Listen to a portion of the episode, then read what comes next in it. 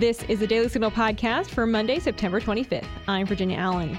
On today's show, Kathy Grace Duncan joins us to share her powerful story. Kathy Grace lived as a man for more than a decade, and then she decided to detransition and return to living as a woman after having a powerful encounter with God.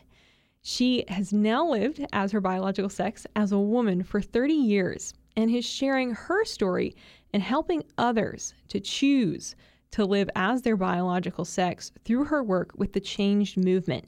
And both Kathy Grace and Change Movement co founder Elizabeth Woning join us on the show today to share about the advocacy and the work that they're doing both on Capitol Hill and across the nation to help combat some of the really harmful narratives around gender identity and gender dysphoria. Stay tuned for my conversation with Elizabeth Woning and Kathy Grace Duncan after this.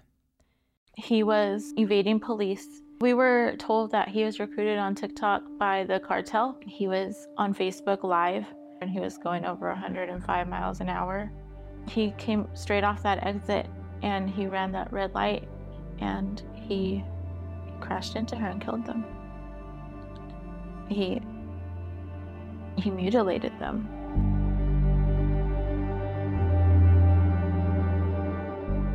What you just heard are the first few seconds of a brand new documentary from the Daily Signal on the real cost of the Biden administration's border crisis. We spoke with Elisa Tambunga, a mother who has experienced unfathomable tragedy and loss at the hands of a human smuggler. You can find the full documentary telling Elisa Tambunga's story on the Daily Signal's YouTube page or across our social media platforms. I am so pleased to have with me in studio today two amazing women from the Changed Movement, Kathy Grace Duncan, and back with us is Elizabeth Woning. Thank you both so much for being here today. Uh, it's a privilege to be here. Absolutely. Well, Elizabeth, you are, of course, the co founder of the Changed Movement. And Kathy Grace, you serve as the director of gender advocacy for Changed Movement. Now, we have had Elizabeth on the show multiple times. I want to say this is maybe the fourth time mm-hmm. you've been joining us yeah, in studio. Be. So it's a real treat to have you back. I want to take a moment just to talk a little bit about what Change Movement is. For those that haven't heard our previous conversations, that aren't familiar with the amazing work you all do, just give us in in a nutshell your heart, what your mission is. Well, Changed came together in 2018 out of some bad legislation in California that would have limited resources for people who are questioning their sexuality. And so the other co founder, Ken Williams, and I, we were doing ministry. We are both pastors in Northern California. We thought this is a bad idea since both of us have come out of LGBT ourselves to limit the kind of resources that are available for people who, particularly if they're leaving LGBT culture and want to follow Christ. And so we started speaking up, and out of that, then this strange new organic um, grassroots movement started to form we met hundreds at that point of people who had left LGBT just like we had. So, mm, wow. Ken and I both are married to opposite sex spouses.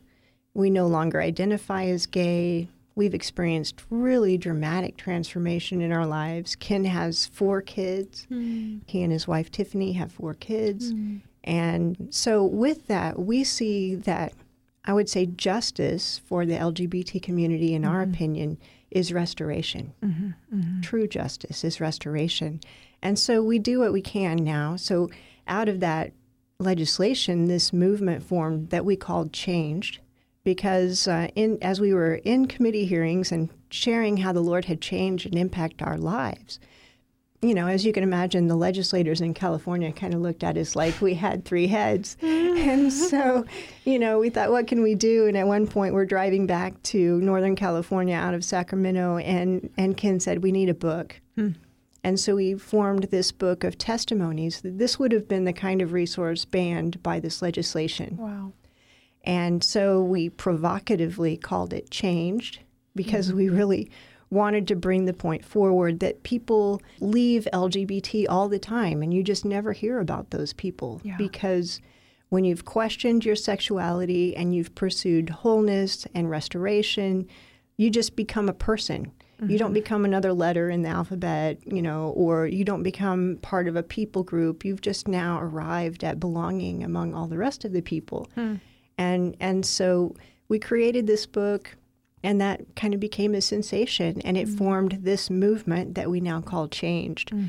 And so we have a a ministry side that helps equip pastors and leaders to better address the needs of those who are following Christ away from LGBT culture, but then also continue in the advocacy space. Mm-hmm. Um, because increasingly, avenues away from LGBT culture are closing. Yeah. And even, I mean, I could go so far as to say it's becoming illegal to get help, to get support, even to hear the gospel if you identify as LGBT. And so we want to be in that advocacy space, protecting free speech and mm-hmm. First Amendment rights, freedoms of conscience, freedom to pursue professional therapy, even. Mm-hmm. And so um, that's who we are at Change. That's what we're doing. Yeah. Well, it's a powerful space to be in to be a support for people who are walking through that, but then also to have this advocacy arm where you are going to the Hill and talking to people and sharing your personal stories. So, Kathy Grace, I, I want to ask you you have such a profound story that has impacted so many lives, both through change and just through sharing your story on so many platforms and in so many ways. I want to go back though to like let's go all the way back to the beginning and just kind of walk through your, your story. What exactly was was your childhood like, and and when did you kind of begin to start that process of questioning your own sexuality and questioning your own identity? Sure. So it was like before I went to kindergarten. So, like ages three and four, I already felt that I was born into the wrong body, hmm. that I should have been born a boy. So, that was kind of my start in life, if you will. My childhood, the house I grew up in, it was pretty dysfunctional. My dad was emotionally and verbally abusive to my mom, mm. and my mom was the victim. Now, at that age, I didn't have the tools to realize that that my dad was abusive, my mom's a victim.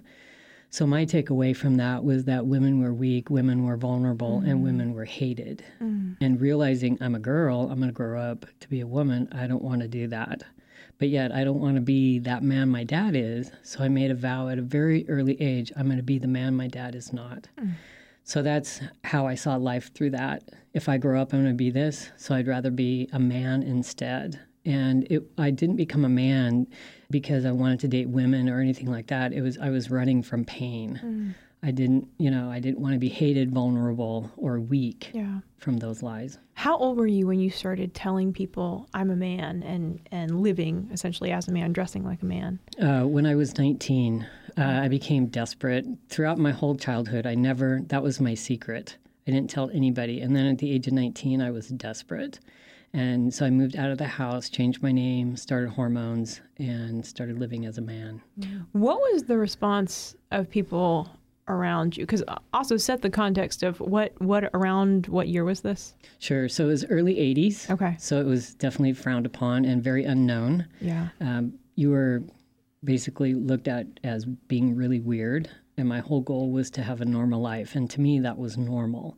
And when I, I didn't tell anybody when I changed. So I moved in with a single parent woman and I didn't tell her anything. I presented already as a man on hormones. And then I told him that the hormones was to help me because I had a pituitary issue. And so I told a lot of white lies to cover up, Yeah. you know, what I was doing. But it, again, it was out of desperation. Yeah, yeah. And how long did you live as a man? I lived as a man for 11 years. Okay. Wow. Wow. When did you start thinking, okay, this is not, this isn't quote unquote fixing it? Or, or when did you kind of begin to feel just like, wait a second, I'm, I'm not sure that this was what I wanted or that this is the answer? Right. I actually didn't ever question. Hmm. And I think that's because my mind was so set at a very early age. I thought Yeah. this was it, this was the goal. Yeah. But it was probably about four years before I came out of the lifestyle, I started opening my heart and my life everywhere to the Lord. Mm-hmm. He had called to me and said, Will you now? And I said, Yes, because there wasn't any reason why I couldn't. Mm. And so I started following him and looking for him, and I was going to be everywhere where he was. Mm. And at the end of that four year period, I'm still serving in the church as a man And, your community right sees you completely as a man. correct Yeah. And at the end of that, I was confronted by the church. Mm-hmm. And they said, Hey, we're hearing some rumors about you. We just want to know who are you? Who are you really? And it was at that point I confessed I'm a woman living as a man, Mm-hmm. which I didn't believe that before. So it was the, the four years of the Lord working in my heart where I came to that place. And when I confessed that, I encountered the Lord. He blew into me. Mm-hmm. And I realized then I have to go back to being the woman He created me to be. Wow. I mean, that's a, a huge yes after 11 years. The Lord takes you on this four year journey. What was that process then like of detransitioning and saying again, I'm a woman and I'm going to live and present as a woman? Sure. So there was five years that I went through the detransitioning process, and that was undoing the thinking that being a woman is bad, that I'm mm. not safe, that I'll be hated, that I'm vulnerable. So it's undoing those things and embracing being a woman is good, and I was created on purpose for a purpose, and we have an intentional God. And so, it, again, just embracing those things, figuring out that I'm safe, I'm okay, you know, and um, figuring out how do I embrace being a woman, Yeah. you know, and how do I cast off being a man? It's like taking off the old, putting on the new. Yeah. And it was like, I have to say, the first time I ever wore a dress, I was paralyzed. I felt like I was supposed to, but I went into the women's bathroom and I couldn't come back out. I'm like, they're going to think I'm weird. They're going to, I don't know. I was a fundraiser, right, for this ministry I was a part of. And the executive director's wife come in and she's like, so what are you doing here? Because I'm just sitting there. She's like, what are you doing in here? And I'm like, I'm terrified. I can't go out there. She goes, come on, I'll go with you. And then it was after that, I was like, okay, this isn't quite as bad as what I first feared. So when you when you think back to yourself as as a young child, that three, that four year old who was in that place of struggle, you were watching what was happening to your mom and thinking, I I don't want to I don't want to be victimized. What what were the resources that now as an adult you can think back and say, this is what I needed. This is what little Kathy Grace needed. And for any child who's experiencing gender dysphoria, this is what they need. Yeah. Well, I think, first of all, to have intentional parents mm. to look at, we've got this little girl who's struggling. And even though I may not have been showing it, I, I still needed to be loved. Yeah. I still had needs that were going unmet. My mom wasn't very nurturing. And so it's looking for my parents to go, You love me, and to nurture me up as a little girl. You know, for my dad to say, You're you're my beautiful little girl, you know. So for parents to to begin to instill that in their kids at a very early age, because they're making up their mind about who they are even at three and four. Mm. And other resources than that, I just, you know, maybe teachers, teachers looking at that going, you know, this little girl, she's quite a tomboy, and I'm just gonna kind of watch her, you know. Um, but as far as other resources like that, I I didn't have any. Wow.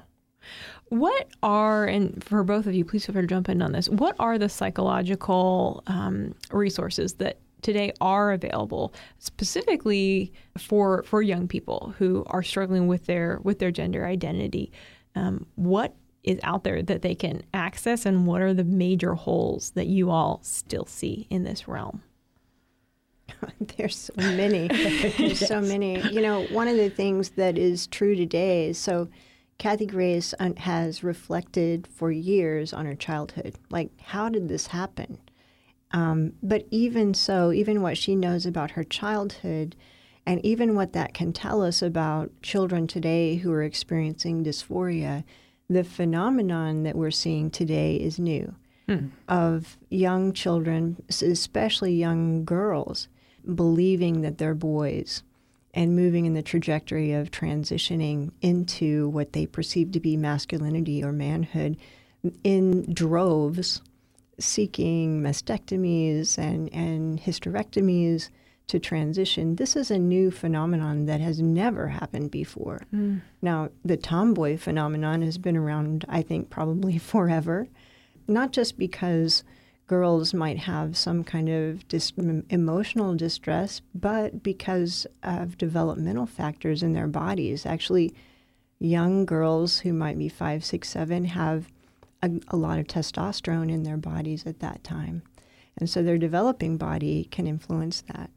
But so the phenomenon we're seeing today is so new, it's very poorly studied. There's very little expertise speaking to gender dysphoria generally. Like if you look across the LGBTQ world, the transgender population is very small in percentage comparison to the population of the LGB population. Mm. Right? It is mm-hmm. very small. It's kind of a very unique population, um, maybe even much more marginalized than the LGB population mm-hmm. historically. And so there's just not as much known about that experience. Mm-hmm. So then fast forward to today where we've got conversion therapy bans, therapy bans that basically say no one can say can change that your sexuality is determinative based on those perspectives the belief that d- the dysphoria, like for example, you could be born a female with a male brain, those kinds of perspectives, which are completely untrue, are being considered as possible.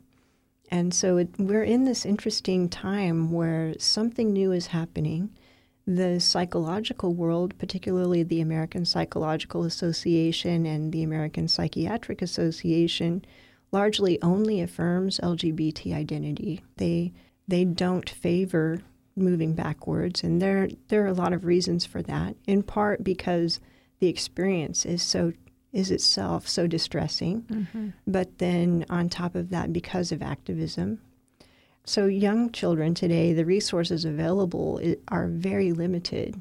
I can say that there is a very, very great need for American culture to step back and say, what are the ethics of affirming LGBT identity in a prepubescent child? Mm-hmm.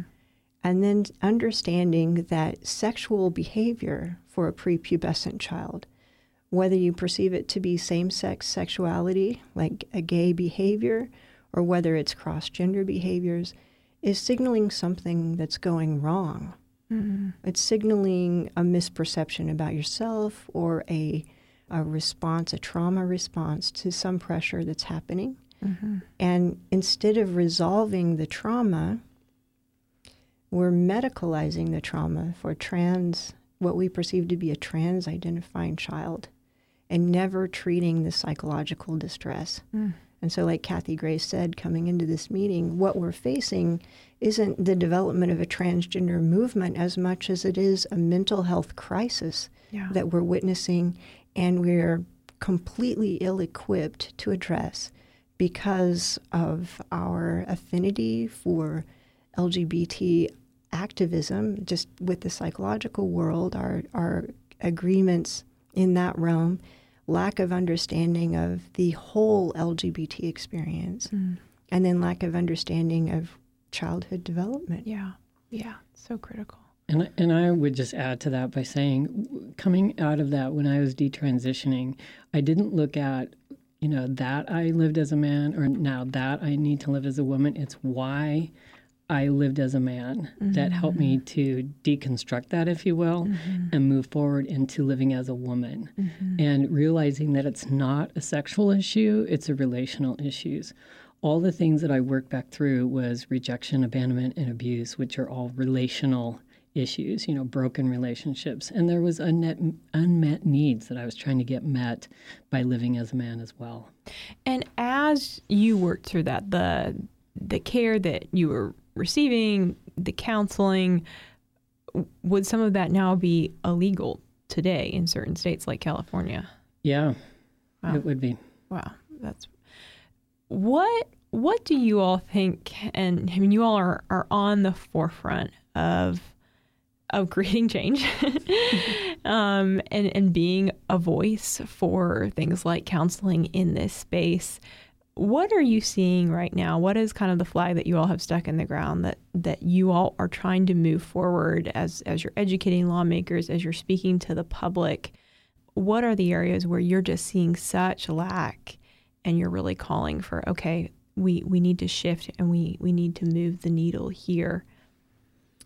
Well, one of the major ones is, for example, in California, where there is such a strong trans affirming culture developed, and where the LGBT caucus, for example, is dominating in the capital, there is no space, there's very little space to question your sexuality or your gender without being pushed into an LGBT category. And so, you know, on the most basic level, not jumping to conclusions when you see cross sex behavior in a very young child, or when you see what seems to be sexual behavior in a very young child, not jumping to conclusions that those are LGBT categories. Mm-hmm.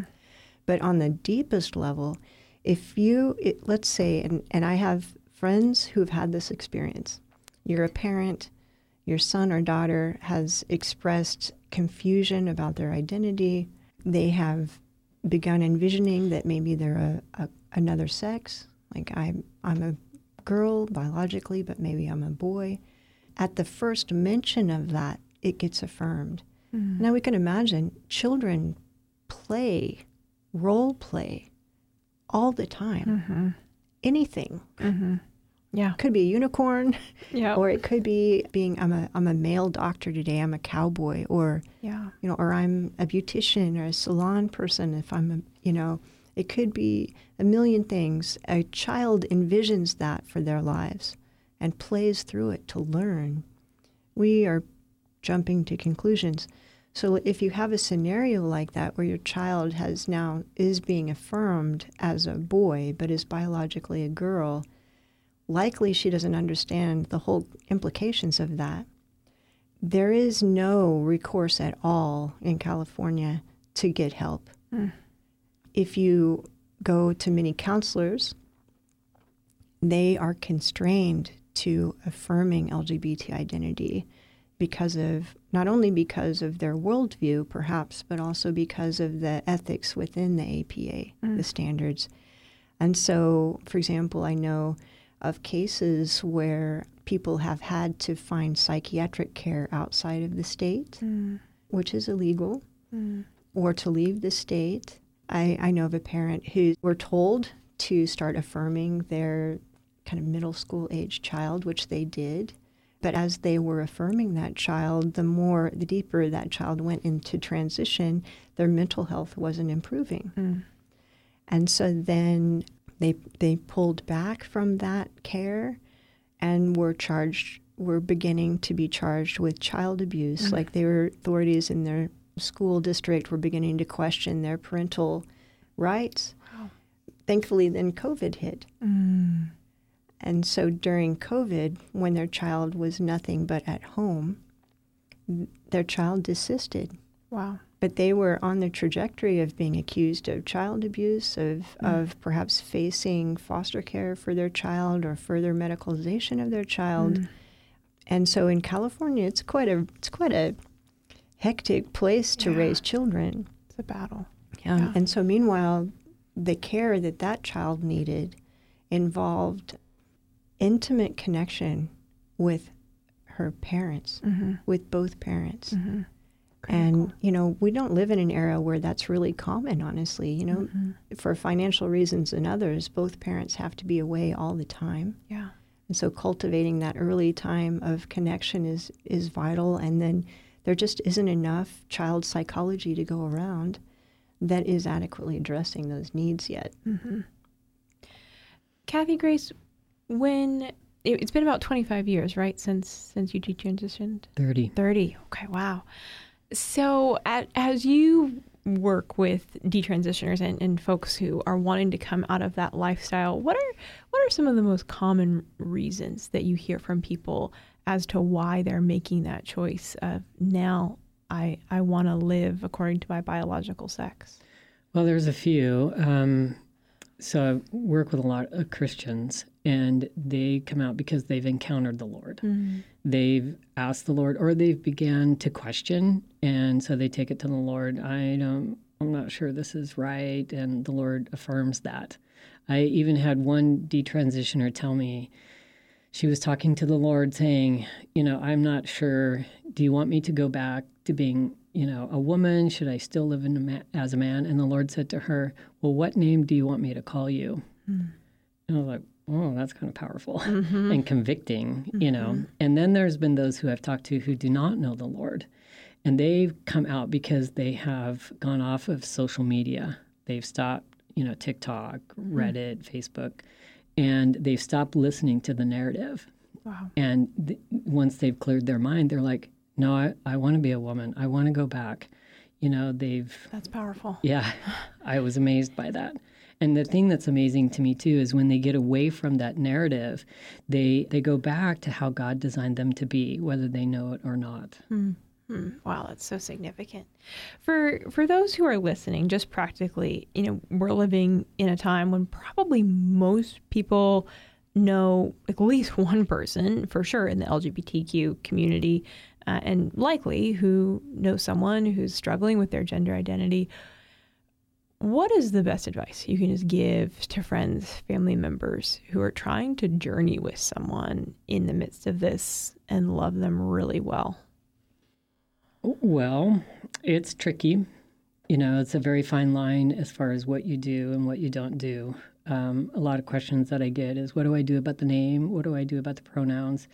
If they're a loved one, it's you shouldn't affirm the preferred name or the preferred pronouns because what you're doing is you're affirming that lie. Mm-hmm. You know, and to a degree, even beyond that, you are affirming the trauma of what makes them believe that they're a man or a woman or mm-hmm. that they need to change their sex for parents, it's you know figuring out how to navigate that and making boundaries, and realizing you're still the parent. You still have authority, and your kid, you know, may try to manipulate you emotionally and saying, "Well, I would you rather have a live son or a dead daughter?" You know, the whole suicide card. And at the same time, it's hard not to want to save your kid. Totally. You know, I, I get that, but it's also drawing boundaries, which tells the child actually that you're loved and I care about you. I want you to thrive in this. And I've had parents say, well, I'm just going to give in and I'm going to affirm the pronouns. And what I've realized is that that's not a guarantee that they're still going to have relationship. You know, as a kid, you know, going through this, my parents were the enemy. Hmm. You know, I didn't want my parents to know because I didn't want them making those boundaries. I didn't want them to know because I didn't want to hear them, you can't do this, you don't, you know, blah, blah, blah. Mm-hmm. I had all my offenses against them. So if a parent really wants to help their child, sit down with them and have a conversation. Help me understand what what got you here. Why do you think that you should you would be better as a boy or you would be better as a girl? What what got you? What what what is your thinking beyond that? Mm-hmm. And then if you really want to risk, ask your child, so, what offenses do you hold against me? What are mm-hmm. those things I could do better? Or mm-hmm. what are those things I could do differently? Because there's a certain amount of repair that has to come to that relationship. And you have to understand, I, and I've had parents tell me too, I love my child, I've loved them, and I, I've done this and I've done that. And I said, okay, but that's your perception as far as how you have approached your child. What is your child's perception on that? Because they have a whole different temperament you know, and they have a different temperament than their brothers or sisters, mm-hmm. you know. And so it's again, it's going back to trying to relate to that child, and you know, listen rather than tell them what you think they should be doing. You know, asking questions, kind of reacquainting yourself with your child, mm. you know, but yet making firm boundaries.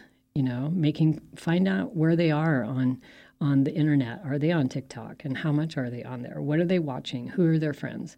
You know and it's not i'm not saying it's okay to be a hovering parent but you really should be aware of what your child is doing and how can you navigate them out of that Yeah. Critical. I agree. I think also, you know, the word says, uh, before you take the speck out of your brother's eye, take the log out of your own.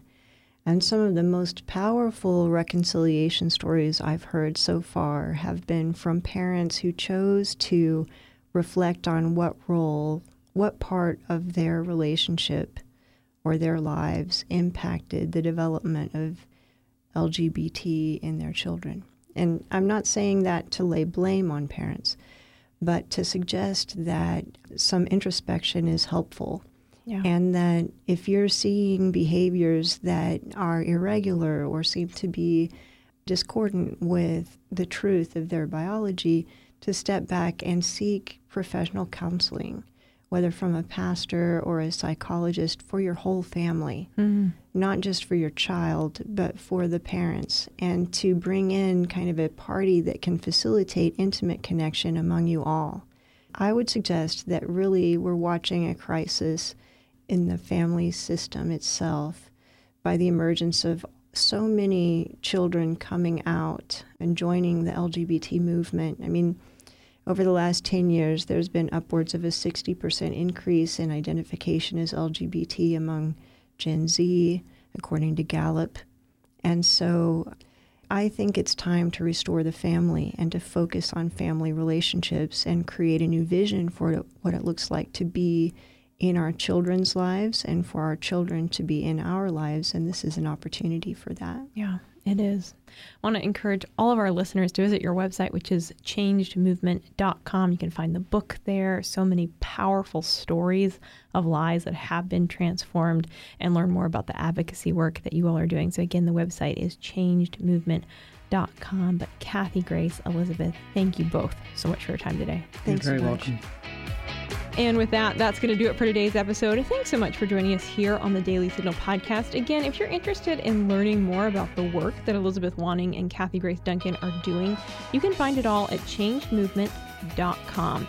But in the meantime, if you haven't had the chance already, make sure that you check out our evening show right here in this podcast feed, where we bring you the top news of the day. And also make sure that you take a moment to subscribe to the Daily Signal podcast. We are across all podcast platforms. But with that, thanks again for being with us today. Have a great Monday.